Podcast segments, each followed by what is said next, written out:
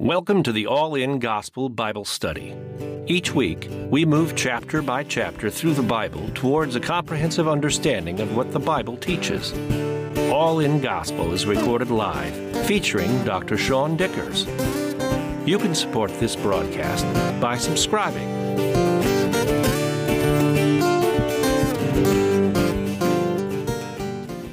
Luke 13 is where we're at. Um, settle in, get your notes ready. We're going to try to do the whole chapter today, which it's a big chunk to bite off, but it really fits. Uh, Jesus has been setting his face towards Jerusalem, and in that process, we see increasing hostilities with the Pharisees and the religious elite, and we see increasing crowds excited about what he's doing and and all along the way, he keeps turning to his disciples and he's trying to teach his disciples how this thing goes, how this kingdom thing goes. And he has taught them about a need to fear God, to put God first, to pursue the kingdom, ignore the crowds, and ignore the Pharisees.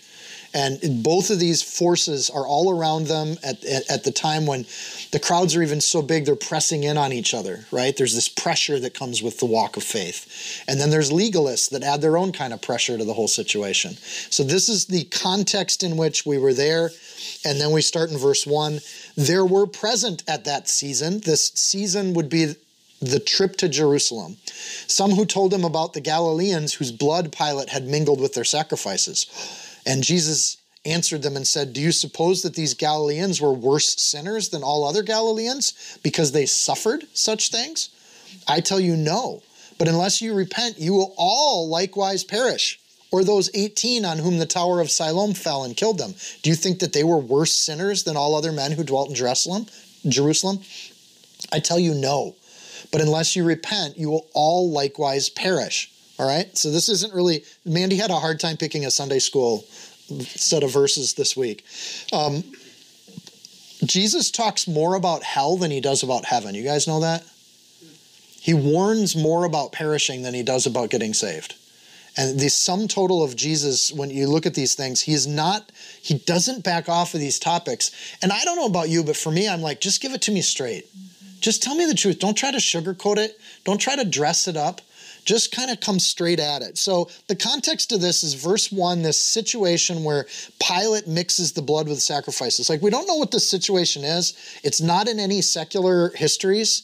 Neither is the um, verse four event that happened. But we do know that Pilate was an absolute tyrant. We know, like most Roman governors, the goal was absolute control, maximum peace, and maximum tax revenue. And so any leader of Rome that they have to suck as much money as they can with as much force as they can from the people without them rebelling. And that was the game of the Roman Empire. It lasted 800 years. This balance between the people and the government. The government sucking as much as they possibly can with the people not revolting. And that game hasn't really gone anywhere. Um, the, the, the killing for the Romans was simply a political tool. We have to understand that too. The, the nature of Pilate mixing blood with sacrifices, whatever that is, we know that Pilate had a penchant for aggravating the Jewish people. He didn't like them. And he act and he did things that would aggravate them by killing people. So this idea that he would kill people on a feast day, or maybe he they're giving their sacrifices and he kills a bunch of Jews and calls them sacrifices. Like he doesn't care about the Roman, the Jewish religion. So to him this is like you guys are believing in a fantasy. What difference does it make? So it's not unlike Pilate to do something like this.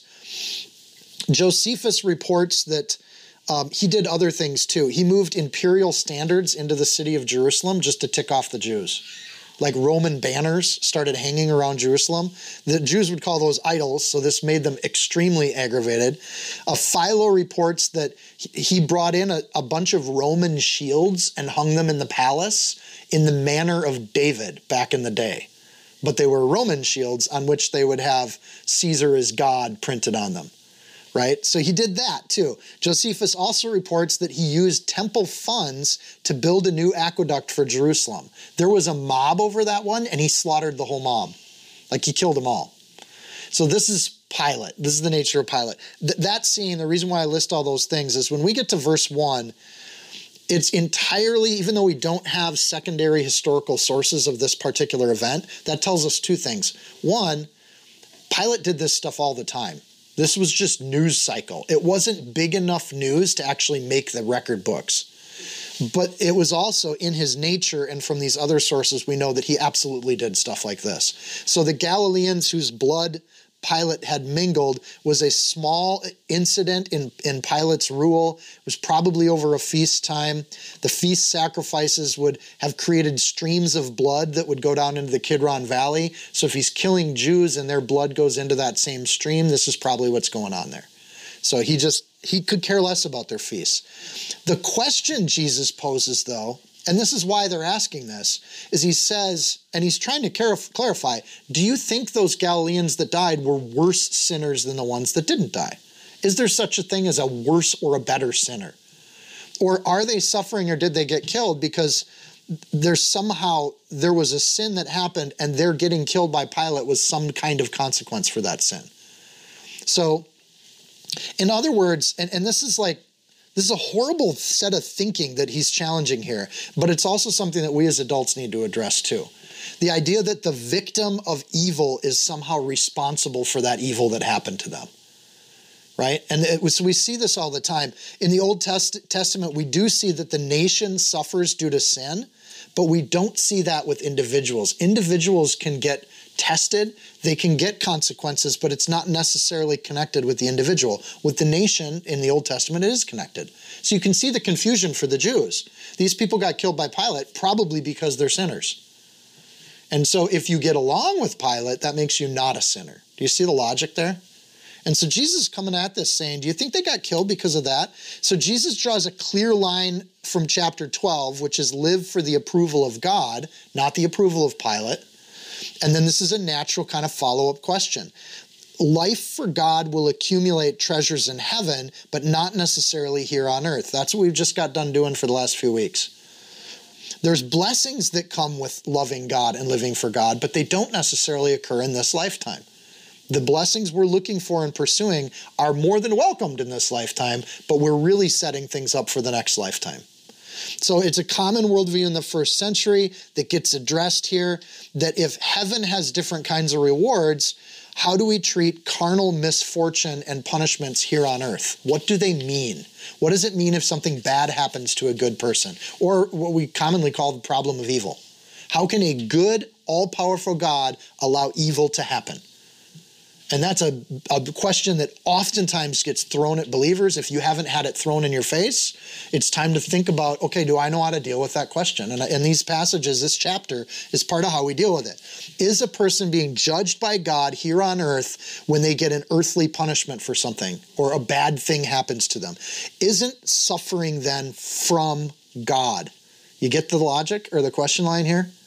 If God made everything and He's in control of everything, and then there's suffering, did God make suffering happen? What about these Galileans who got killed by Pilate? How can anything bad ever happen under a good God's rule? How is that even possible? If God's good, we should all be dancing with the unicorns and jumping through the flowers, and that should be our life if God's a good God.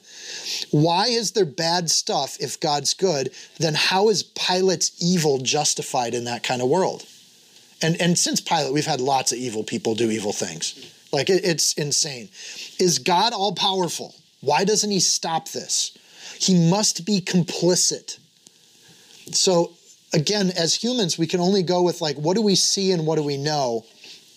And we can think that we know this intellectual question, but Jesus' answer it hyper simplifies it. Honestly, look at verse 3. I tell you, no. That's the answer. No. That's not how it works. Jesus answers this direct, complex, current event commentary, and he simply says, No, they're not worse sinners. It was not because of their sin that Pilate killed them. If anything, it's because they're Jews. And then he says, and then he warns them, unless you repent, you will all likewise perish. If you're worried about suffering and bad things happening to people in general, hypothetically out there in the world, you should really be more focused on if you're going to get punished by God. Again, it's the same, it's the reverse of the argument. Set up treasures in heaven, but also be warned so that you don't perish in the afterlife. And so this is kind of the flip side of that coin. The repent there in verse 3 is metanoia. It means to be transformed. It's an ongoing tense, by the way. In other words, you could re- translate that repenting, unless you are repenting. Common present tense, ongoing. In the verse five, he uses the same word, but it's in the in the final tense of the word. Unless you have repented, past tense. It's a completed thing. So there's two uses of the word in the English that look the same, but Jesus is doing two very different things with these passages. And then in verse 4 he says, or those 18. So this is another news cycle item. There's no complementary evidence of it. Doesn't mean it didn't happen, just means it was just the news of the day. Right? Most of the news of our day will not go into the history books. The thing with Israel, maybe, but most of our current events and who offended who is not going to go into the history books. So, this second one he brings up is a misfortune. It's not Pilate's evil killing people, it's a tower that fell. And by implication, it's probably an accident. It, you could argue it's an architectural error, but it's probably some sort of thing where there was a, a weather event or something happened that made this tower fall small rumbling in the earthquake, and either way, the tower falls, people get killed. So, again, if God is all good, why do accidents happen? Why do towers fall on people and they die? Does this mean they were sinners? And this argument goes into like people that are infirm or get sick. They believed those people somehow had to repent of something to get healthy. And there's still that it's it's a really twisted belief system, but there's still that attitude. If you have some terminal disease, it's probably because of some hidden sin in your life. You should repent and God will heal you right now. So uh, again, the Bible handles it doesn't back away from this issue. It just handles it very directly. And and I'll and I repeat it because Jesus did if only good happens to good people and only bad happens to bad people, then how does Pilate even get into his position? And and and and, and the tower was not well built, and it was somehow a tool of God to create a consequence for sin. Jesus' answer, verse five, is, "I tell you, no, that's not how it works." And, the, and, and again, he repeats his warning for the individual repentance. We have then intellectual clarity we know that this is not the the way that God has set it up. No, evil and accidents are not from God. We have if you want intellectual clarity, there it is. If you want the unpacking of that, then we have the rest of the chapter. The suffering is not ordained response from God to sin. It's simply carnal punishment that we know. In fact, the Bible outlines four different reasons for bad things in your life. And here they are. You can have persecution, chapter 12 evil people can do bad things to good people. And that's called persecution. And that only stockpiles your heavenly credibility, your street cred in heaven, those gold streets. If you've been persecuted because you love the Lord, you're just getting honors and props that you can lay at the feet of Jesus when you get to heaven. So, in that case, you should rejoice when suffering happens to the righteous because they're righteous. The response to that should be our rejoicing. All right, here's another one. There's actually evil in the world. So there is suffering due to earthly evil, and that gets laid out on good people and bad people alike. And so in that case, we should repent and forgive that person. That's easier said than done. Here's the third one misfortune, right? Suffering happens and we don't know the reason. It's just bad luck, so to speak. So the response to that should be to repent and trust that God knows what he's doing. Again, easier said than done, right? And then here's here's the last one, the the end of the chapter. There is suffering due to our fear and the burdens that humans put on us. So we suffer because we've made our own hell. And in that case, we should repent and follow Jesus and stop that pattern. So in those four situations, like you start to unpack that whenever something bad happens, part of what we're doing as humans is which of the four is this? Is this because I've stood on the word of God? Is it because I'm actually facing evil? Is it because there's natural consequences and just misfortune in this world that we live in? Or is it because I'm putting my own fear into the situation and nothing's actually happened? I'm just scared and therefore I'm suffering. Right? So there's more, there's real moral evil in the world and the ramifications of it are horrible. There are Pilates in the world and they do horrible things to people. And, and even if you haven't been the victim of the Genghis Khan or Adolf Hitler or these mass historical evil people, maybe you've just had a brother that was cruel to you when you grew up.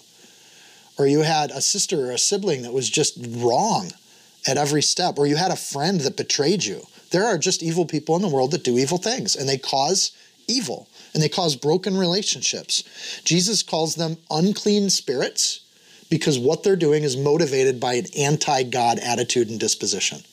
They live for themselves, they live for others, or they live for the temptations of the enemy. And then they do things that break relationships and hurt people. That's tragedy.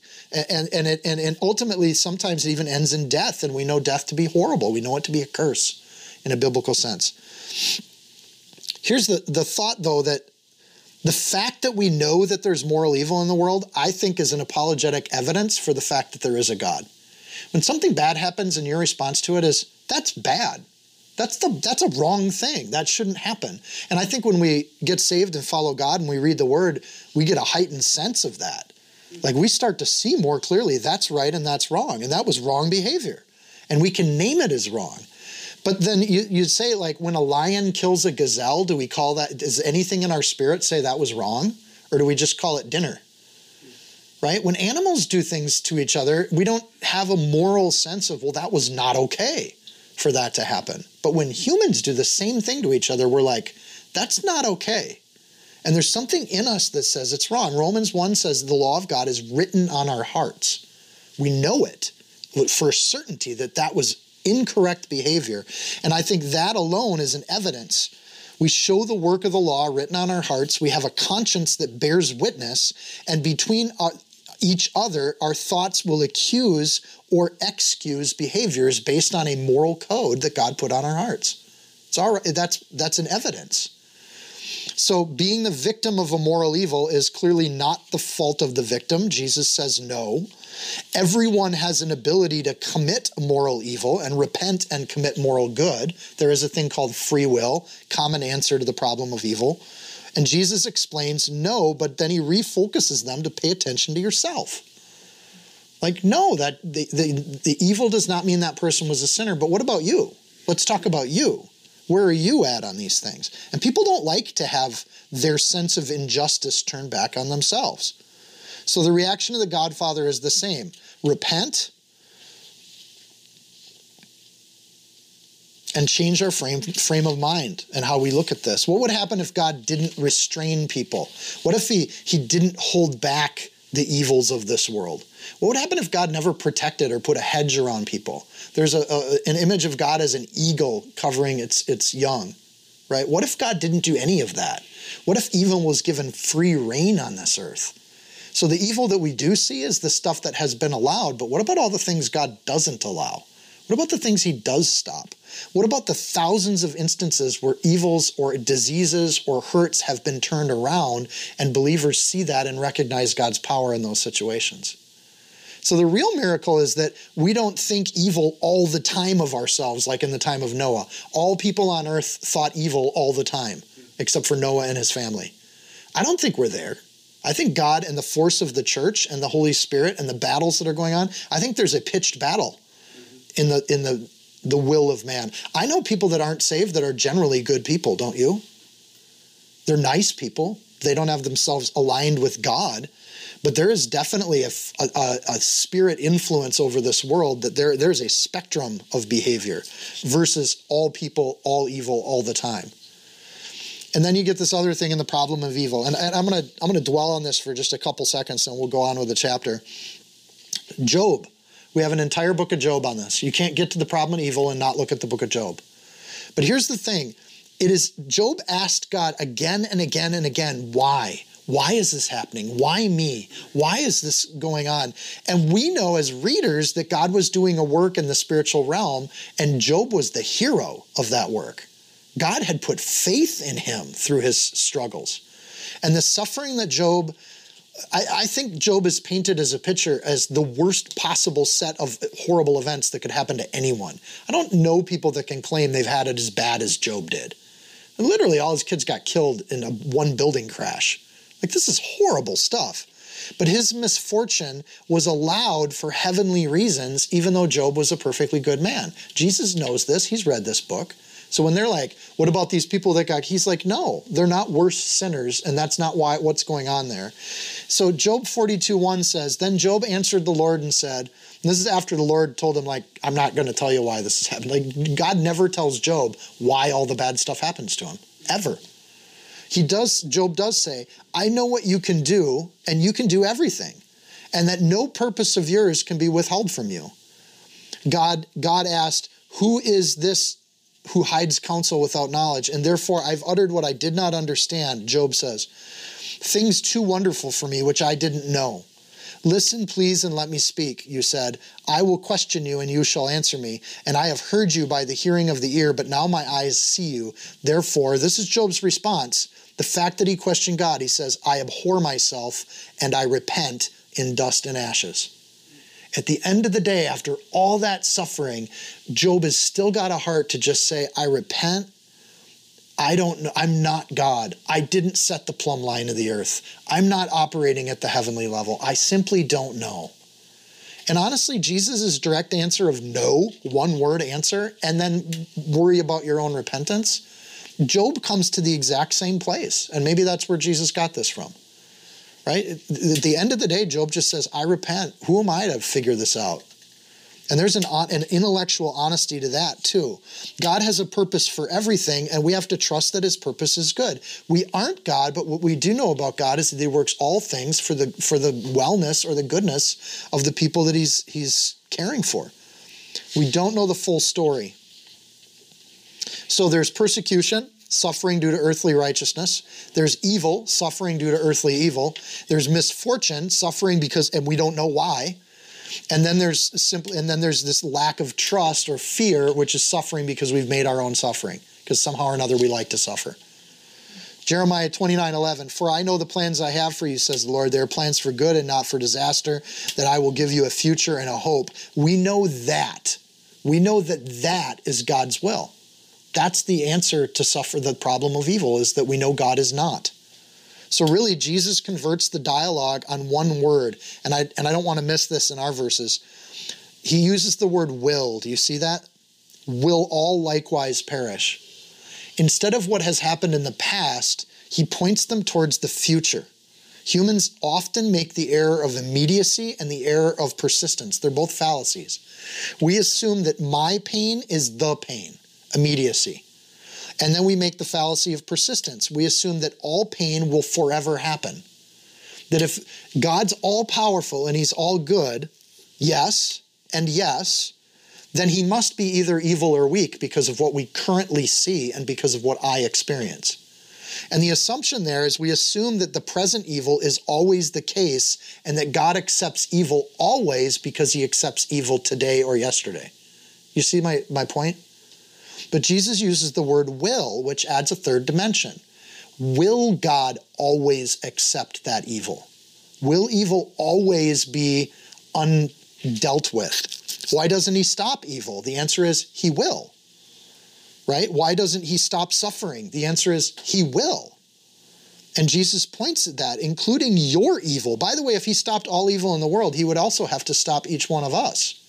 Like we would be ended. Because at some point we all commit evil. We all do wrong things. Romans says we've all fallen short.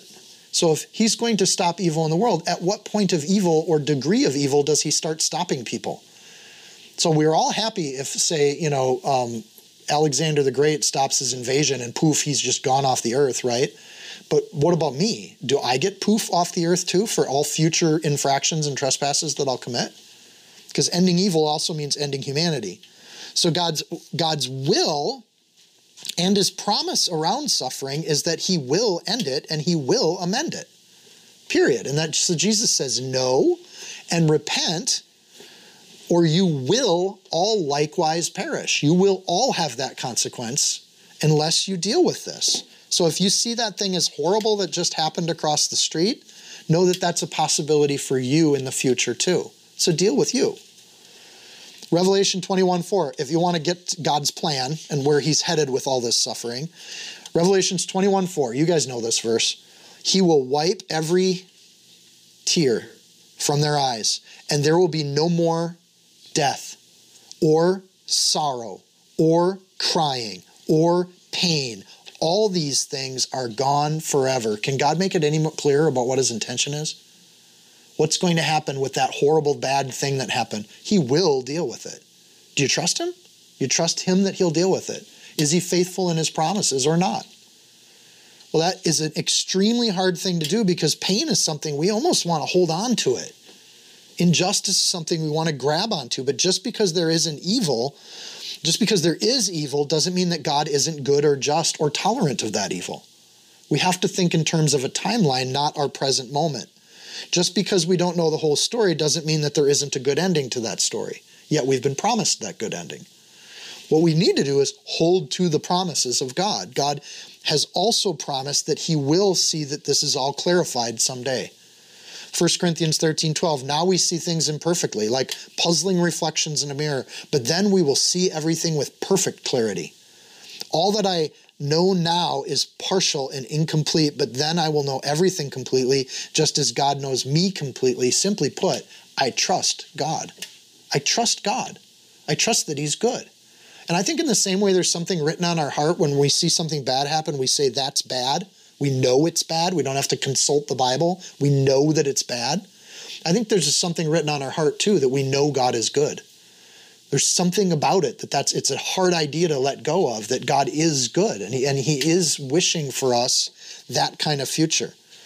So there is a, a Christian limited perspective of we don't know everything.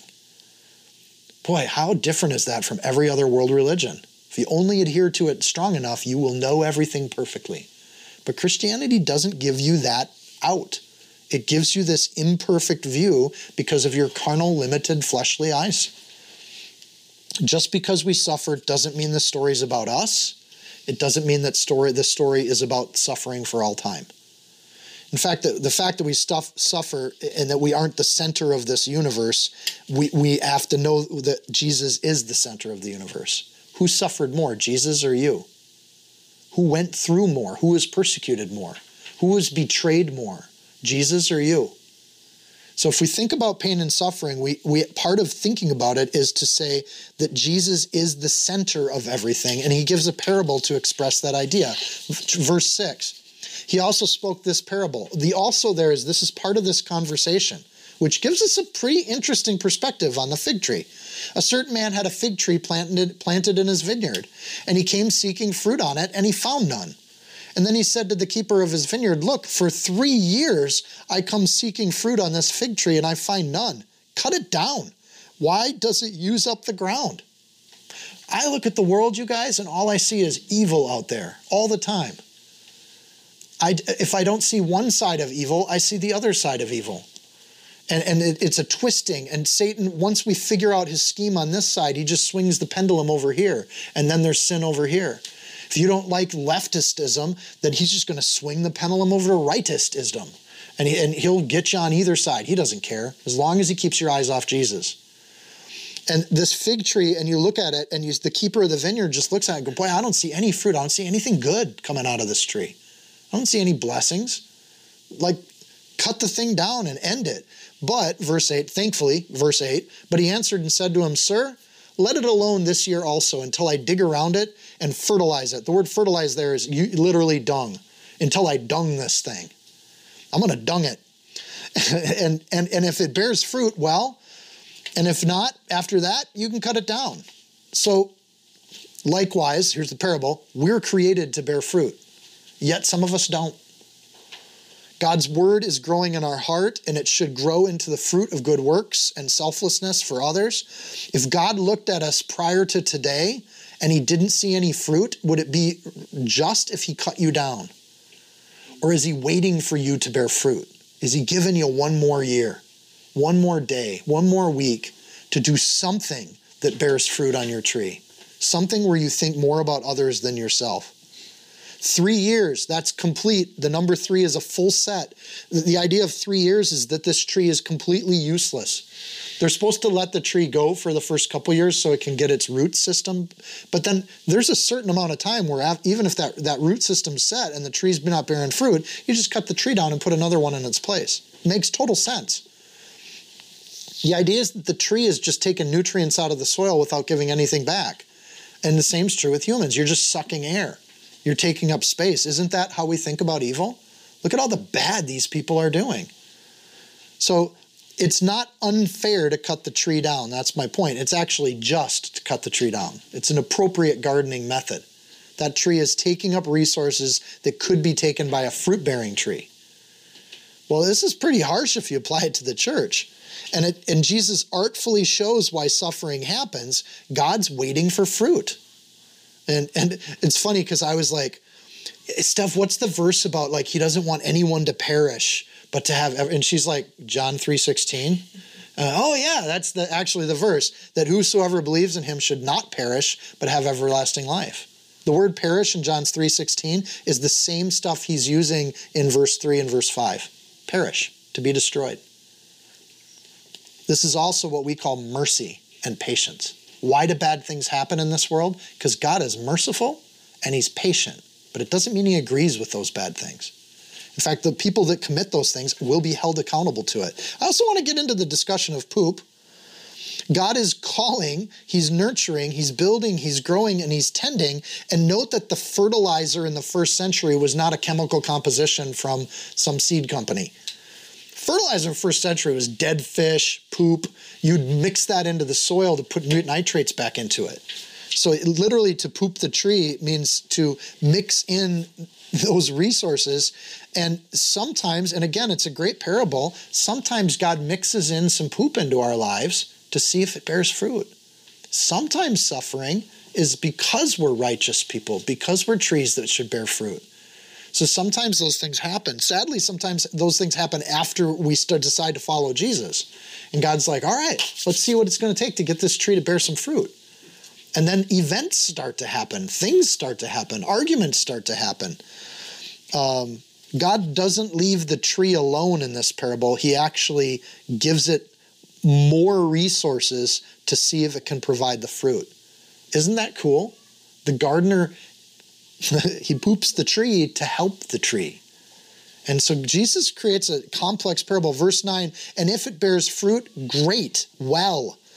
And if not, after that, again, Jesus points to the future. God will judge, it is coming, bear fruit or perish. That's the two options. It's similar to the wheat and the tares. God's letting everything grow up together and he's going to figure it out later. And praise God for later. Because if later was like 20 years ago, I don't know if I'd be on my way to heaven. I'm glad later is somewhere down the road from here. And I hope we're all recognizing that later is an act of mercy. Paul defines fruit later in, in Galatians 5:22. If you want to know what's the fruit we're supposed to do, love, joy, peace, long-suffering, kindness, goodness, faithfulness, gentleness, and self-control. That's the fruit he's looking for in your life. God, don't you want me to do wonders and, and be like Billy Graham and serve like Mother Teresa and do all these? No, he's looking for faithfulness, gentleness, self control, love, joy, peace, long suffering, good, kindness, and goodness. That's what he wants. Some of you he'll use for those more burdensome roles in the church because he wants you to do those things. But he really wants the simple result, the simple fruit of a godly life. That's what he wants. Now, he was teaching, verse 10 in one of the synagogues on the Sabbath. Apparently, some of the synagogue leaders are still letting him teach, right? So he's walked into a synagogue, he's teaching just like we're doing here on a Sunday, and beheld and behold, and watch this, there was a woman who had a spirit of infirmity 18 years and was bent over and could in no way raise herself up. But when Jesus saw her, he called her to him and said to her, Woman, you are loosed from your infirmity. And he laid his hands on her, and immediately she was made straight, and then looked for the fruit and glorified God. Praise the Lord that, that God waited one more day for this lady. And she glorifies God. She's doing what God's asked her to do. And she does it instantly after this healing. First of all, like oddly enough, this week, of course, all of us surf the net now and then, right? But and for some reason, I was reading about fentanyl addiction, and one of the things of fentanyl addiction is that when people are really tripped up on this stuff, they get what's called the nods.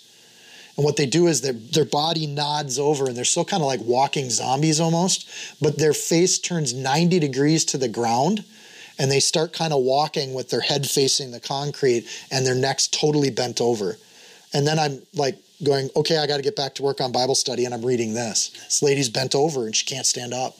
And I'm not saying she's a fentanyl addict, but I am saying there's something about evil that wants to just bend and break people. And it's not good. It's not good for a human being to be bent over. And I think this verse, it's a physical, visual ailment, just like the tower tipping on people and Pilate killing people. This is something that's like, there was an assumption in this culture like, surely there must be a sin in her life because look at how she suffered for 18 years. God's never healed her. She must be evil. And I think Jesus puts, there's this way in which Luke, Luke ties this together. Jesus' answer to that is very simple no. It's not because of her sin. It's because she has a spirit of infirmity. There's an actual evil invent, intervening in this person's life and has tied her up in such a way that's humiliating and unhideable. And it's been 18 years. That's a punishment. Again, comparing our punishment to hers, that's a horrible punishment. Wouldn't you agree? Who would want to go through life like that? And Jesus' reaction is this is not from God. It's a spirit of infirmity. There's actually an evil oppression on her. That, that said, there are people that are hunched over and bent over for purely medical reasons. This isn't that case. Jesus' claim here is that this is a spiritual reason. So again, I, I think when we get into these situations, it's as Christians, we need to be careful to recognize that sometimes physical ailments are medical reasons, biological reasons, but sometimes there's spiritual intervention there too. And so as Christians, we're like, get the best doctors we can get, target it as best we can, but also recognize and pray for that person on a spiritual level too. So there's a spiritual cause here. It's not her fault, and it's not an indication of her relationship with God. And Jesus, with a word, says, You are loosed from your infirmity. That is God's will when it comes to evil. He wants to free us from it to break the chains and to free people romans 6.22 but now having been set free from sin and having become slaves of god you have your fruit unto holiness at the end everlasting life two stages you're saved you're set free you can now do good things instead of always doing evil things and you can look forward to an everlasting life. Jesus asked about suffering and if the victim is a worse sinner, he answers by healing somebody. This is his answer. He answers through action. You want to see God's will when we look at redemption and healing and salvation and the fruits of God? This is God's will. His, his will is to heal people at some point in some time. So he says, Woman, you're loosed from your infirmity. Uh, that is not like he's just sexist. Um, I think he's actually calling her woman because other people had other names for her.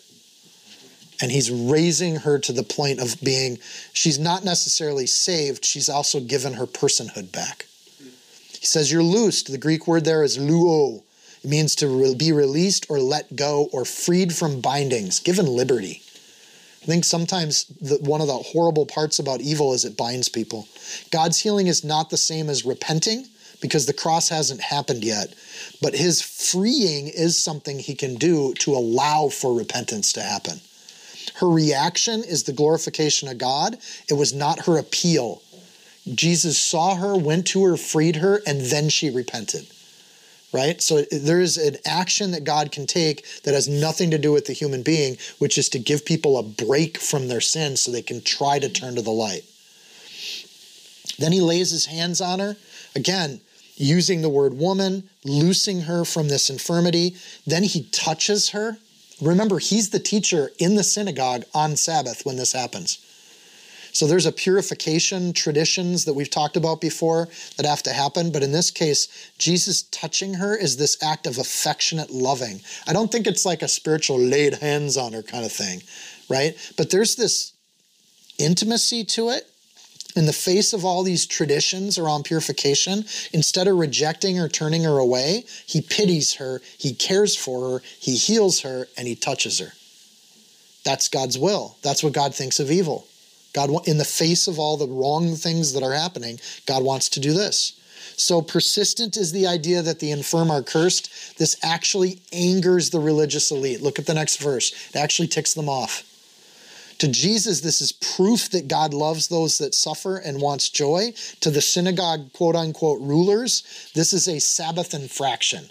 Oh my goodness. 18 years of suffering just got ended and they're upset about it.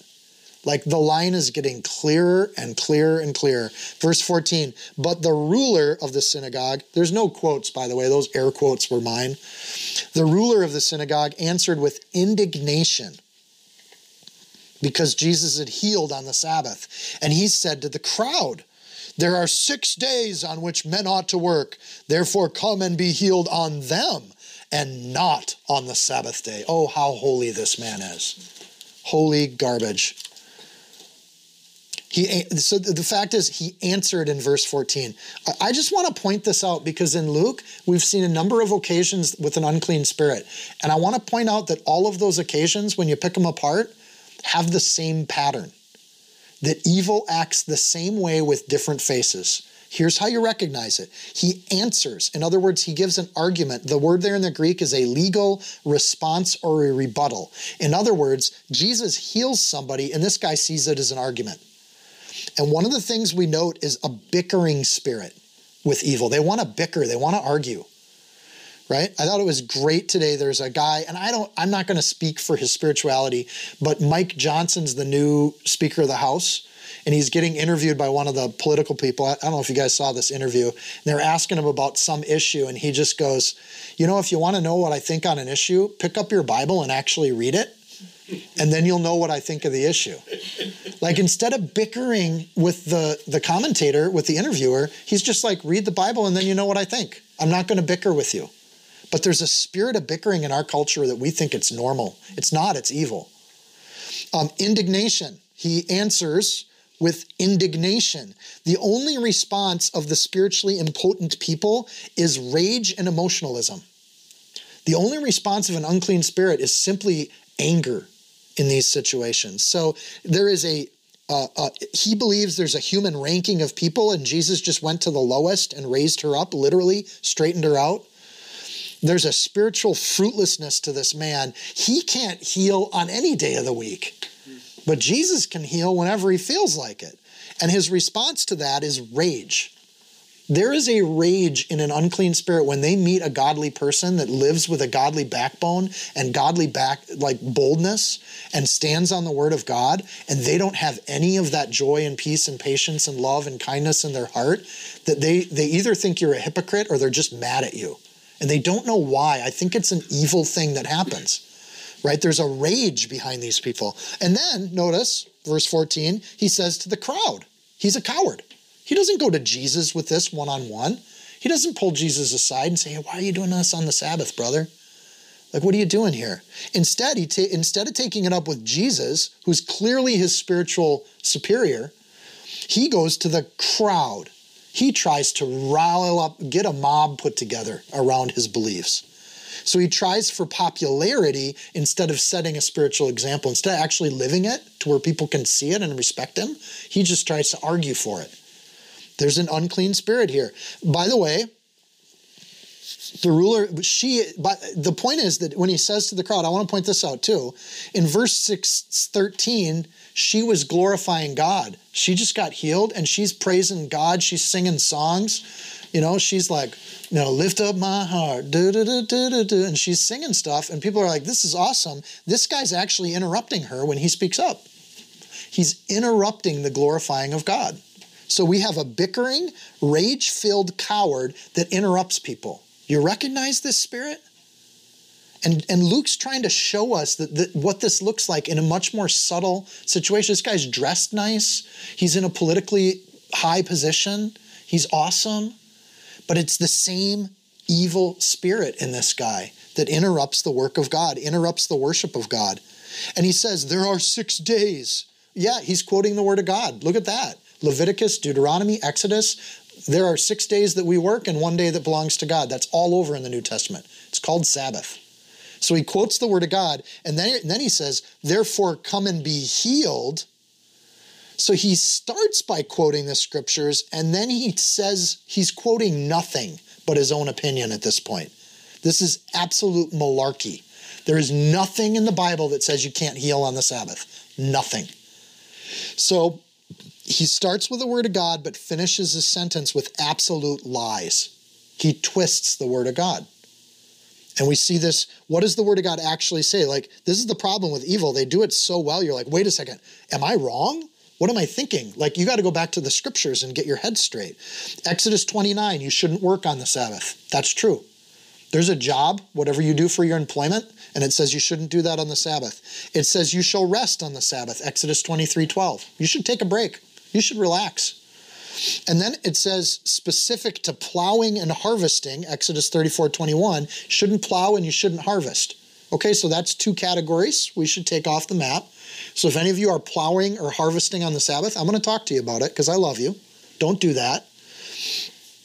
And then it says, you should rest your animals and your slaves. So if any of you have slaves or animals that are you are putting to work on the Sabbath, uh, then we should talk about that. You shouldn't be doing that.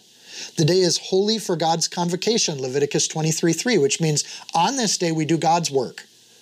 So it's not like you just get to stay home and stay in bed all day. You're actually supposed to, in Leviticus, you're supposed to do these services for God on Sabbath worship, pray, study His word, fellowship with the saints. Bam, bam, bam, bam. Read Leviticus. Clear distinction between your work, Deuteronomy 5:13, and God's work, all of Leviticus. Clear distinction. So which of those talks about healing in any way, shape, or form? Tons of references to Sabbath. None of them talk about healing. In fact, if anything, the closest you're going to get is that God forgives and covers sin on the Sabbath. He takes care of something. So when the original question is, are these people worse sinners? If anything else, healing her is an act of forgiveness if you believe that false gospel and that happening, if you believe that, then you should be really okay with healing on the Sabbath. Like all the hospitals should be open on Sabbath. It's a day for healing. What exactly did Jesus do? I, I, again, if you're going to accuse Jesus of doing work on the Sabbath, what exactly did he do? Verse 12, he saw her. Can we see people on Sabbath? Yes, we're supposed to. He called her. Are we supposed to call people to gathering in the fellowship of the saints on a Sunday? On a Sabbath? Yeah, commanded. Then he talked to her. He said to her, quote, Are we supposed to talk to each other on the Sabbath? And then he laid hands on her. That's his actual actions. Are we supposed to give each other holy hugs and kisses on the Sabbath? Yeah, I, I, the kisses, I you know, culturally, I'm working up to those. Uh, but like, he he did four things: saw, called, said, and laid hands on her. None of those are breaking Sabbath. None of them are. Yet this unclean spirit equivocates healing with work. And in doing, by putting those two things together, he has created a new definition. What Jesus says is, You are loosed. He actually doesn't do any work, he actually just uses words. And he's the teacher in the synagogue on that day. Isn't the word of God supposed to loose us from things? Release us from burdens? Give us a break and tell us from God's own words that we are on the right track if we repent and seek His word. To loose something is to let it go, to release it, release it, and actually give it a rest from suffering. Is Sabbath a day of rest? Yeah. And so he's the last thing this unclean spirit does is he twists the scriptures and and we have to unpack it because he twists it so well. He's a pro at doing it. He twists what Jesus actually did. He was teaching and consoling, and then he twists what the scriptures actually say. And he does it in one sentence. So if you think your enemy isn't talented at this, you're mistaken. It's very good. So let's add it up. He interrupts, he's indignant, he bickers, he twists. He is a spiritually unclean spirit by any Luke definition. And so, is there suffering in the world? Uh, yeah, there is. No, that's not God's will. And look, here's one coming from within the church, laying a burden on that doesn't belong there. Then the Lord answered him, same same legal word. The Lord's engaging in a legal discourse with this last thing. And, and his legal discourse is hypocrite. He lays out an act. He's here's the true judgment. You're an actor. You're a fake. And he calls him that. This is not gentle Jesus right? This is not Jesus on the flannel board. This is a different kind of character. Hypocrite. That's his word. You're, you're not supposed to be healing on the Sabbath. And he's like, You're an actor. You're a fake. Does not each one of you on the Sabbath loose his ox or donkey from the stall and lead it away, lead it away to water it? So ought not this woman, being a daughter of Abraham, who Satan has bound, think of it, for 18 years be loosed from this bond on the Sabbath? And when he said these things, all his adversaries were put to shame, and all the multitude rejoiced for all the glorious things that were done by him. I just love this. This is the answer to evil. Isn't it our job to make things better? It's not our job to stop evil or stop towers from falling on people. Our job is to simply make things better with the people God puts in our lives. The word hypocrite here, you know, is Greek for an actor. He's calling this ruler of the synagogue a fake.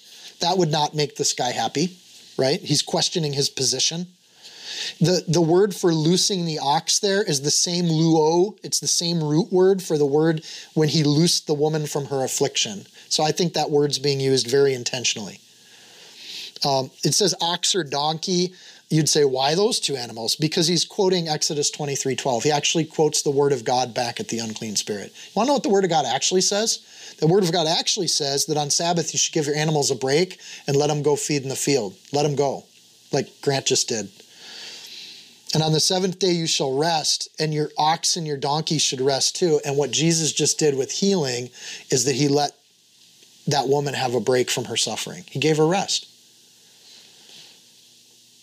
Simple. You care for your beasts on the Sabbath, you'll take care of their needs. How much more should you take care of the needs of other humans? That's not work. That's the blessing of the kingdom. So, and then 16, so ought not. Not only is this not work, it's an obligation. Jesus used the word ought there. Ought not you be giving rest to other people? What can I do to take something off of somebody else's plate? That's what Sundays are for. How can I make somebody else's life easier? How can I put a little Debbie snack cake into somebody's hand who adores those things?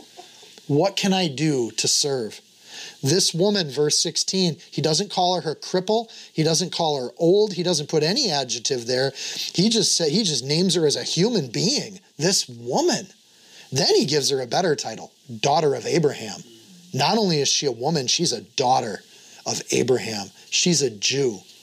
She's special to God. She is precious. She's one of the chosen people, and she's being attacked by Satan for long enough, and the suffering has to end. It's over. It has to be over. He even says Satan has bound her. I mean, clearly he's seeing this as a spiritual thing. And he's done this with so many people. The work of the kingdom of God is to fight the evil of the world. And it's to fight the evil of the world by simply releasing people from it. You're not, that is not your authority anymore. When Jesus claimed authority on the cross and gave it to his church, one of the great gifts we give to people around us is we can loose people from the evil in their life.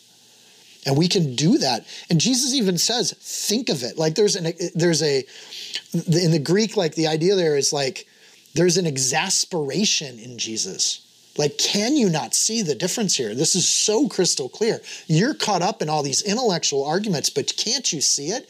18 years of suffering just got ended. Isn't that beautiful? Think of her pain. So, to consider it, to think about it, to do what Jesus has asked us to do is not to judge her, but to think of her and empathize with her pain. Our goal isn't to just boss people around, it's to counsel them and give them clarity. All his adversaries were put to shame. So it's more than just the ruler of the synagogue. There's a group of them that were against Jesus, and they care more about their false teaching than they do about mercy, kindness, care, and affection. That's a shame. They were ashamed. And everybody there, instead of seeing the woman as cursed, starts seeing the ruler of the synagogue as cursed. Like their, their visions get clearer because of Jesus. Jesus is obviously right. The ruler is obviously wrong. And everyone, all the multitude, again, the reaction is rejoiced. The end result is not bitterness, suffering, or arguments. The end result is joy in the healing of this woman. Look at what God has done. Look at how beautiful this is. But what's amazing is for some people, that's just not good enough. But it is for me. I hope it is for you that when people healed and they get better and they they find their feet under them again, that it's a glorious thing at the end of verse 17. It's a glorious thing that Jesus has done. When he helps me get my act together, when he helps me control my tongue, when he helps me love on my wife a little better than I did yesterday, what a glorious thing that is. And why is that not enough for humans? Jesus did stuff and it was good. And the kingdom was taught to back that up by us doing it just like Jesus did it. Luke points out that Jesus led with these small moments. Jesus revealed hypocrisy, he showed mercy, and the discussion of evil gets answered. Some evil is human corruption, some of it's human nesting. And it seems a small but tiny thing to heal one daughter of Abraham, but against a Roman backdrop, this is the battle. This is the fight. And then he said, verse 18, again, the word then is there. This is part of the same discussion. And then he said, What is the kingdom of God like? What are you supposed to be doing in the kingdom of God? You're supposed to be judging this bent over woman or accusing those people that were killed by Pilate as bad people? Is that what our job is, is to accuse other people of evil? Is our job to run around and be the, the evil police? Or is our job to be an active force of good in the world? So, what is the kingdom like? And to what shall I compare it? How do I get humans to understand what the kingdom of God is? Verse 19, it's like a mustard seed. By the way, mustard seed, smallest of the seeds. It's like a, a hard piece of earwax. I mean, it's not, there's nothing to it. You roll it in your finger and flick it. Like mustard seeds are super small, which a man took and put in his garden, and it grew to become a large tree, and the birds of the air nested in its branches. The kingdom of God is not comparable to Israel or Rome or any other earthly kingdom. Kingdom of God is something different. It, it's less like Rome and more like a mustard seed, right? Think of the comparison of those two different kingdoms.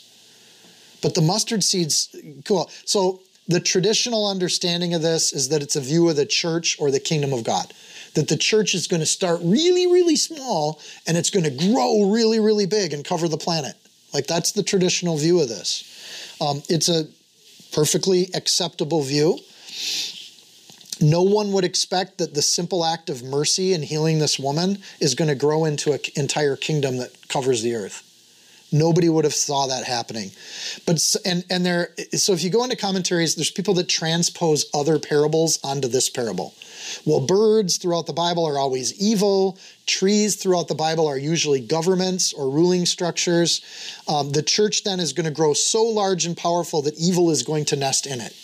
Another viable way to look at this parable, and in the context of the problem of evil, you could read this then, verse 18, with a certain level of like, you just faced off against this ruler who was twisting the word of God and he called him a hypocrite. And he's like, man, what's the kingdom of God like? What do I compare it to? It's like this small, wonderful thing that grows. And we should know this too. Mustard seeds don't grow into trees. We all know that. They grow into bushes. So this is an unnatural parable. When he says a mustard seed that becomes a large tree, that doesn't happen in the natural world. He's so he's explaining like it's like this thing that's super small, but then something unnatural happens, and it gets big, and and birds nest in its branches. Having dealt with this ruler of the synagogue, then you start to think, okay, well maybe evil will nest inside of what people have made to be unnatural. Kingdom of God is meant to be a bush, uh, like a burning bush with Moses, but they're going to turn it into a tree instead, and they're going to root and nest in it. And so there's that idea that God plants a mustard seed, but people turn it into something that it shouldn't be. And then he says in verse 20, and again. So this is, again, part of where that perspective starts to make more sense.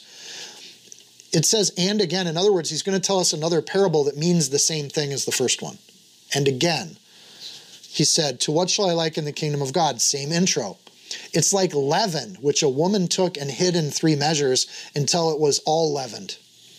So, in the same way that a mustard seed does not become a tree, um, a, a, single woman does not do three measures of meal. Three measures of meal is uh, way more, that's enough for 100 people to eat. So it'd be like if we had 100 people coming to our church and we had one person making all the food. That's not natural, and it doesn't work that way. So, very similar framing is the other one. Leaven, unexpected. Uh, an image of growth, an image of filling up, but throughout the Bible, leaven is seen as evil or sin because it's puffed up air, it's corruption in the bread. You're actually rotting the bread so it puffs up, right? It sours the bread to give it a certain kind of flavor. The kingdom of God is good, like bread, and it's meant for certain things like nourishment and eating, but it can get puffed up, it can get overgrown, it can get corrupted. What's the kingdom of God like? Well, the kingdom of God is going to grow in an evil world, and there will be evil people that hide themselves inside of it. This is, again, this is really tough for Sunday school. Like, how do you even get into this? So, to hide leaven for the Jewish audience that he's talking to would have been a really evil thing to do because they're not supposed to have leaven in that bread.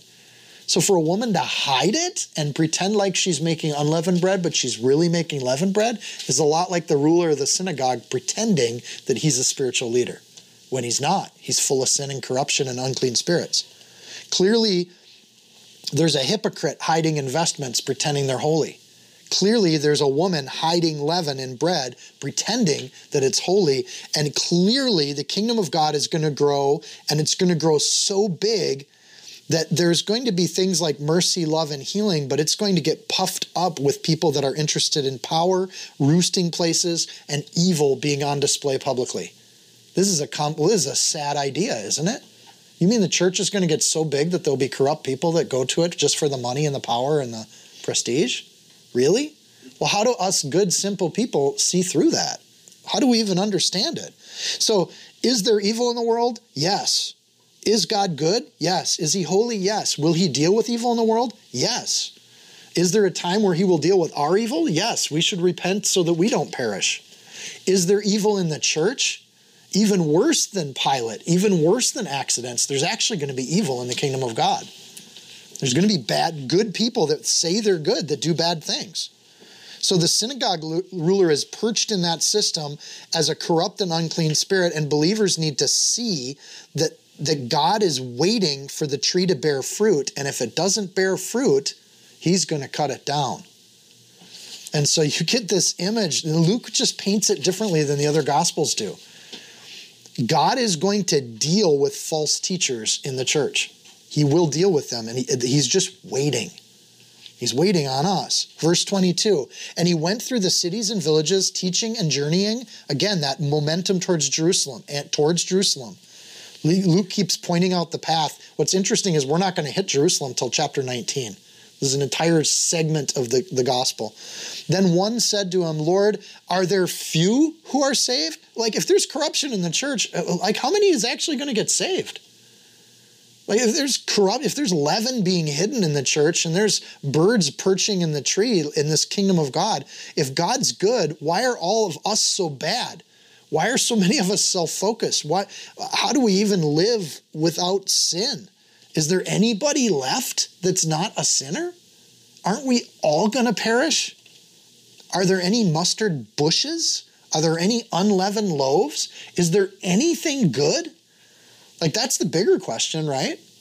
So uh, the disciples are figuring this out. They use the word saved. I don't know if you, when you're new to Christianese, when you heard the word saved, was that kind of a shocking word to you? I remember when I first started hanging out with Christians, they'd say, Are you saved? And I'm like, From what? Right? The Elon Musk interview reminds me of that too. It's like he doesn't even know what they're talking about. Like, what do you mean? Yeah, if God wants to save me, I'm okay with that. Um, but he uses the word saved, and the disciples are using that language too as early as, you know, when they were under Jesus. If the ruler of the synagogue is off the mark, where am I left standing? I mean, this is the question. Like, who am I? If that guy's not holy, what am I all about? There's a religious debate even today about how many people will actually get saved. It's an interesting question for Christians. How many are actually following the path the way God intended? Are there few? Is there everybody? Is our tribe getting saved, but their tribe is not getting saved? Like, how does that all work? And again, it's still the question of evil.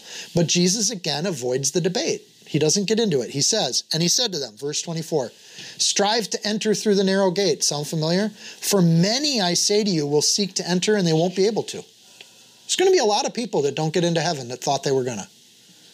But again, he redirects it back to the individual who asked the question strive to enter through the narrow gate. The narrow gate there, Luke skips the story of the rich man and he just uses the term narrow gate. The other gospels, that was another image that Jesus gave.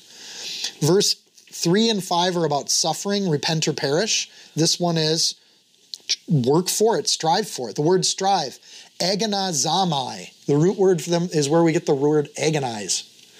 What should your heart be agonizing over? Getting through the narrow gate, doing it the way God told us to do it. That's what you should be stressed about. The, Jesus says in other places that He's the door, He's the gate. He's the one we got to get through. It's not works that get us there. It's not legalism that gets us there. It's a relationship with Jesus Christ that we strive for. He's the gate. The tree's going to get cut down. Not everybody's going to get saved. Not everybody bears fruit. But you are supposed to be going for the narrow gate. How do you go for the narrow gate? You do what you're told to do. So strive for it. The word strive there in the Greek is, is how athletes would prepare for contest. Paul takes that athletic image and builds it all out in his letters. But he gets that in part because Jesus started with that word. There is a, a working out that takes intention, time, and sacrifice that athletes make in order to perform at a high level. And in the same way as believers, we do the same thing. I need to devote myself to devotional time, to prayer time for the people that God's put in my life, to reading the word, to fellowshipping with the saints. We devote ourselves to these things. And luckily, they're all a blessing. Verse 25 When once the master of the house has risen up and shut the door, and you begin to stand outside and knock at the door, saying, Lord, Lord, open for us. And he'll answer and say to you, I don't know you. Where are you from? And the, the, the idea there is, I don't even know your place of origin. I don't even know who you're from. Then you'll begin to say, We ate and drank in your presence, and you taught in our streets. But he will say, I tell you, I don't know you. I don't know where you're from. Depart from me, all you workers of iniquity. I don't know you. Okay, what's the most important thing in the Christian walk? That we know Jesus. The only thing that gets us in the door is who we know. We have to have a relationship with Jesus. Any religion that says it's about works or routines is missing this passage. It is about your relationship with a living God. How do you talk to God? You pray. How do you listen to God? You read His Word. Uh, there's the Holy Spirit element in there too, but those are the two most simple. Here's the point there will be denial, so strive now. Work now for what's going to happen. There will be a time coming when the door gets shut. That time's not now. Evil will be allowed to persist for a season, but there will be a time when the door's shut. No relationship, no clear allegiance, no ongoing iniquity. Repent and be saved. Make excuses and try it on your own. And the word here is thrust out. Uh, honestly, the implication there is, I think, good in the English. There is a forceful pushing that will happen a real difference between an intellectual concession in Jesus and the words here, striving and knowing. Do you just believe in Jesus intellectually, or are you striving to be like him and get to know him? And that's a that's a hard question for people. There's a consequential difference between Jesus knowing us and us thinking we know him. Again, the relationship here, it, it isn't whether or not we know Jesus. The people in verses 25 to 27, they know who Jesus is. But it, the, the, the, the reality is, Jesus doesn't know who they are. They've never built the relationship. So it's not an issue of our desire to be in heaven at all. It's an issue on if Jesus knows us and has forgiven us. If we never ask for forgiveness, you're not going to get it. If you've never strived towards Jesus, then there will be weeping and gnashing of teeth. I don't know how else to read that, you guys. Uh, weeping is sadness, gnashing of teeth is anger. There will be people sad that Jesus doesn't know them, and there are going to be people that are mad that Jesus doesn't know them. They'll just be angry. Verse 28 there will be weeping and gnashing of teeth when you see Abraham and Isaac and Jacob and all the prophets in the kingdom of God, and you yourselves are thrown out. Thrown out. When all the heroes of your Old Testament faith are in heaven and you're not, you're going to be ticked off. There again, he uses the word will. There will be. There it is again. Same as the beginning of the chapter. There's going to be a time when God judges. And at that time, there will be surprised people. And if you're sitting there going, and if there's a part of your heart right now going, I don't know where I'm at, I really don't know where I'm at, that's called the Holy Spirit. And the Holy Spirit's trying to get you to do some things in your life. And I just want to say that, like, because I, partially because I've been there and I know what it is. But if you're like, I'm not sure if God knows me or not, then you need to strive towards God. He knows your heart. He knows if you're striving or not. He knows if you're trying to find some compromised faith where you can get a little bit of sin and mixed in with a little bit of holiness, and maybe that mixture will be good. But that's like hiding the leaven in your bread. Don't do it. Don't use the leaven. Run from it. For those that get in, the suffering ends. For those on the outside, it just got started. The weeping and gnashing of teeth begins. And part of it is this idea that I can see who got in and who didn't. Wouldn't it be bad if, like, your worst enemy got in and you didn't? Verse 9, they will come from the east and the west, from the north and the south, and they'll sit down in the kingdom of God. Okay, this is where Jesus starts going, hey, there's going to be non Jews that get into the kingdom of God. There's going to be people from all over the world that get into the kingdom of God, but this ruler of the synagogue's not getting anywhere. Pompous, arrogant guy, hypocrite. Verse 30, and indeed there are there are last who will be first, and there are first who will be last. God simply doesn't look at our titles and achievements on this planet. It does not matter. He looks at obedience, service, humility, mercy, and grace. Heaven is a restful place with good company, globally diverse company. And there's no ranking system other than Jesus is Lord. And we're brothers and sisters. Good. I'm going to be surprised at who God elevates and who he doesn't. I think I'm married to somebody who's going to be in charge. So I, you know, I honestly, you meet the hearts of people, and we know who is good and humble and gracious and kind, and we know who those people are, even here in the church. And we honor those people for those maturity, those elements of grace that they show us. God will do the same. Okay, this either sounds like really awesome or for some people, this sounds really harsh and damning, doesn't it? Like, can you see where the same message would to be thrust out and the door shut? How cruel. But that's not cruel. That's simply doing what our hearts have always said should happen. Evil should end. All evil should end. And we know that that's the right thing to do. But then when God says some people are going to be thrust out, well, well, that's cruel and mean. No, actually, that's doing the original thing you said should be done. How could a good God tolerate evil? Well, the end result is he won't tolerate evil forever. That evil will be thrust out. He will sort the good from the bad. So, first and last, verse, verse 31, we'll wrap up the chapter. On that very day, some Pharisees came to him saying, came to him, Get out and depart from here, for Herod wants to kill you. So they're blaming others and they're motivated by fear. This is that last kind of suffering. Here's a noble, is this a noble attempt to protect Jesus? Do we honestly think the Pharisees are trying to guard Jesus here? So the fact is, they're twisting their words again. They got forked tongues. And the, re- the result is get out and depart. What they really want is for Jesus to shut up and stop talking. We love you. We're looking out for the best for you. You're a little bit too much of a Jesus nut. Can you bring the Jesus talk down just a notch? We're doing this out of compassion, but at the end of the day, we want you to care what people think about you. Uh, okay, all right. I just don't be a fool. Run from this garbage. When anybody says you're getting a little bit too crazy for Jesus and says you should hide your Jesus a little more because we're sick of hearing about it, like awesome. You're on the edge of being persecuted. Like this is the line that you're finally getting to. Hey, just a Jesus freak. And we, we're thinking about what's best for you. And what's best for you is to just bring that Jesus down a little bit. You know, that kind of fear creates its own hell. Now I'm just worried about what people think about me all the time.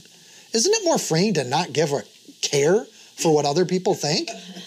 Isn't that a better way to live? I don't really care what you think about me, but I love you. I want I want to be on good terms with you, but I want Jesus more than I want you. At the end of the day, you can go walk in, I'll choose Jesus. So I'm not going to hide Jesus, I'm going to hide you because you're the one that's ashamed of Jesus. He's going to be ashamed of you. Guess who's getting left out when the door gets shut? Verse 32 And he said to them, Go tell that fox. I just love this. Uh, this isn't hypocrite, it's fox. A fox is a is not a gentle pitcher. In the first century, foxes were sly and destructive. If you own chickens, you'll know this. All foxes want to do is take the fruit of your labors. All they want to do is come in, and they don't just steal the eggs, they kill the chickens. They don't just come in and mess up your crops, they eat the roots. Like they destroy everything that humans try to do. Foxes are literally little parasites.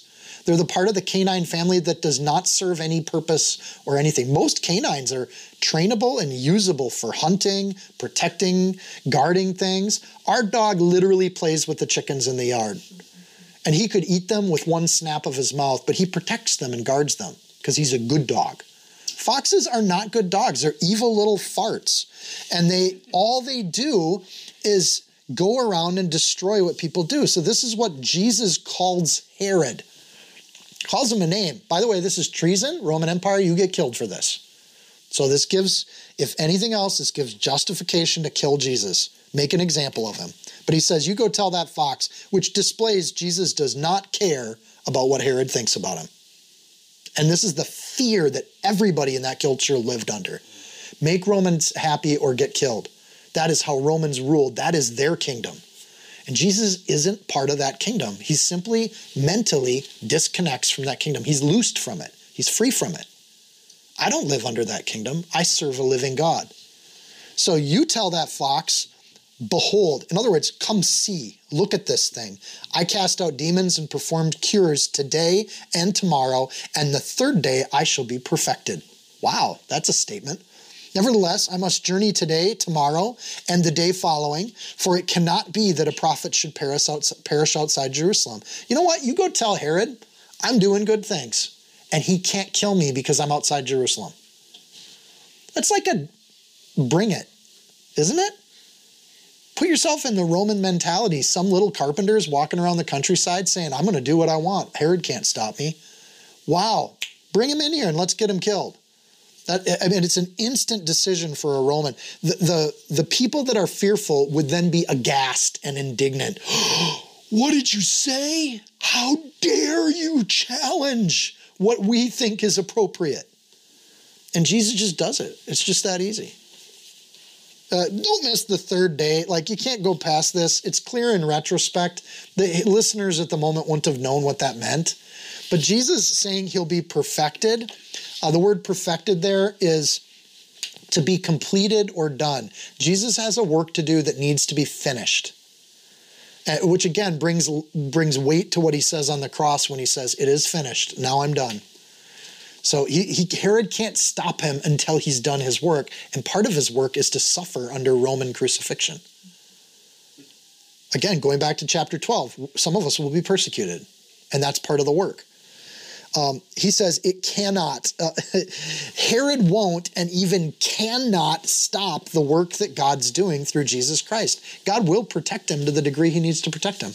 Yes, there's evil in the world, but there's also a mission that God's put Jesus on that the enemy can't stop. So there's things going on with the kingdom of God that are unhinderable by evil. And it says, cannot be that a prophet, or in the Greek, cannot allow the prophetic one Jesus uses this as a chance to give a prophetic word, third day, perfection, but he also announces that he's the prophet saying it. Do you guys catch that? So in Matthew, Jesus is presented as a king, right? In Mark, you could argue he's presented as our high priest, and Peter writes accordingly. In Luke, he's, pre- he's presented as prophet. And those are roles that in Old Testament law do not get united in one human being. But when you look at these three gospels, the three synoptic gospels, they present Jesus as king, priest, and prophet, all as the same person. And so he becomes then the Messiah in this statement, too.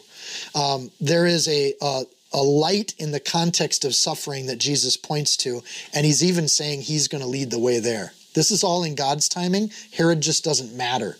That takes away all what if fears that they are so intense about, but the government said so. And Jesus' response is, but the government isn't the kingdom of God. And I'm going to do the kingdom of God before I do government. And they're like, well, what about taxes later on? He's like, pay whatever taxes they want. We're going to follow every law we can that has nothing to do with the kingdom of God. But when they start making laws that impinge on the kingdom of God, it's a very clear choice for us. Kingdom of God wins, and the government just doesn't matter. Who cares? They don't have that authority. So Jesus doesn't ask, they don't have that authority unless we give it to them. Jesus doesn't ask followers to be persecuted in chapter 12 without leading the way to it in chapter 13. He's never asked his followers to do anything he hasn't done first. I like that in a leader. I want to follow a leader that's willing to go in first. And he does. Verse 34. Oh Jerusalem, Jerusalem. Anytime you see a name repeated, it's a it's a affection, love, and endearment. Oh Martha, Martha. Oh Peter, Peter. Oh Jerusalem, Jerusalem. There's a love. His response to all this hate and fear is love. The one who kills the prophets and stones those who are sent to her. How often I wanted to gather your children together as a hen gathers her brood under her wings, but you are not willing. You're just Mm. See, verse 35, your house has left you desolate. And assuredly I say to you, you shall not see me until the time comes when you say, Blessed is he who comes in the name of the Lord. Jesus loves Jerusalem despite her crimes and her sin, and he still loves her today. God's heart is to shelter and help and protect despite sin but to allow the sin, the free will of this world to happen for a season so that we can have eternity with people that choose the good on their own will and on their own accord. And God's will is for everyone to gather under his wings. What does God want? How does God allow evil? God wants, his will isn't to allow evil, his will is that people choose the good and come under him. So he, he, he does answer the question. The heart of God, though, is being denied by the and there is suffering due to the human flesh and sin. Children often want more sugar than they need. A lot of times they do. I often want more sugar than we need. Why blame the kids? But does that mean a good parent would give their kids sugar all day, all the time, just to rot their teeth out? Because the evil of the dentist is worse than the evil of being denied candy. I mean, this is a simple equation. There's evil on that earth, but the greater evil is to not have people choosing their way into heaven. I know that's kind of funny to the chickens. They like the hen reference. Yeah, That, by the way, that means they're laying an egg right now. No foxes around. See, your house is left to you desolate. You guys built this house of hypocrisy and it's desolate. And we've seen this in the church over 2,000 years. Humans building the church up into something that it's not. They build a tree when it should be a bush. We've seen the church be loaded with leaven and corruption, growing into something unnatural, making one woman make a hundred loaves, right? And we've seen it puffed up into something that's corrupt and not okay. And God's desire is not that. His desire is something very different, and his heart is something different. What he wants is for his people to gather and say, Blessed is he who comes in the name of the Lord. Exalting and glorifying Jesus, doing exactly what that bent over woman did when she was healed. So when you're healed, to exalt and lift up the name of Jesus with your whole heart, soul, and mind, that's what he wants. And it, it, it's, it's nothing more and nothing less than just that. So we end on this prophetic word, the conditions of Jesus' return, that Jerusalem will rise up and bless him. By the way, that's starting to happen. If you talk to any Jewish, uh, like like messianic Jew ministry, they're doubling and tripling in the last few years. There's a massive shift back to Jesus Christ, even amongst the Jews, happening as in our lifetime right now. It's kind of exciting. Spiritual deadness until that starts to happen, and as that starts to happen, they come to life as a people as that starts to happen, Israel will take center stage. Oh, wait, that's happening right now. Right? As they return to Jesus on percentages more and more and more, the Jewish people become more of a light again as they were 3,000 years ago. They will show the world what a nation of God starts to look like. God will grant back to them the kingdom at the end. So if you wipe out Israel, all these promises go away. Romans 11, we'll end on this cross reference. For I would not, brethren, that you should be ignorant of this mystery. I don't want you to be ignorant of this either. Know this. Know this before you know anything. Lest you should be wise in your own conceits. That blindness, in part, has happened to Israel until the fullness of the Gentiles comes in. Until the Gentiles hear the gospel, the Jews will be blind to Jesus Christ. That's part of the plan. And so all Israel shall be saved, as it is written, there shall come out of Zion the deliverer, and he and and shall turn away ungodliness from Jacob. What's going to happen with evil? Evil will be destroyed. But before that final judgment happens, we're going to see a massive shift back to Jesus Christ and goodness on this planet. Uh, which is exciting to see. So, again, a whole chapter on suffering. I hope it was a blessing. I hope it clarified things. I hope it dug up some old wounds helped you think about some of those wounds because this is the counseling of the Bible towards some of those things. Understand what they are, understand the nature of what they are, and understand that God doesn't want that evil in your life. He wants it gone. He wants to help you stand up straight again and pull it away. So that's what we pray for. Let's pray. Dear Lord, we love your word and we love what you have. Thank you for tough topics because if we avoid them, they're still there, they're still hidden. And Lord, help us to bring every evil to the light where it can't endure very long. And Lord, help us to not hide sin in our church. Help us to not try to build our church into a tree when it should be a bush. Lord, help uh, evil to not have welcome here, Lord. And we we just we see how you dealt with hypocrites and unclean spirits, and we don't want to be ungraceful and unwelcoming people, but we also don't want to welcome sin people that pridefully lift it up like a banner. So, Lord, help us to just be your people. Help us that to be enough. Help goodness and righteousness to endure in our hearts. Lord, I pray for each person in this room. May your Holy Spirit be on them, but even more so, may your Holy Spirit be in them. And may the Holy Spirit purge out any unclean way from their hearts. May they go forward this week with this word in their hearts, that they know what you say about evil. And as they go into their workplaces on Monday and they have six days to do work, um, Lord, that they labor and they labor for you. And Lord, we'll come back next week and we'll gather again in your name faithfully until the end of days, as you told us to. So, Lord, bless this time, bless the fellowship. We pray for a blessing on the food upstairs. May it just be a blessing to each person, and may we fill ourselves physically while spiritually we fill ourselves with the company of the saints. Lord, may each word out of our mouth be one that edifies and builds each other up. May we leave here encouraged, strengthened, and emboldened to stand on your name just like you did before us. In Jesus' name, amen.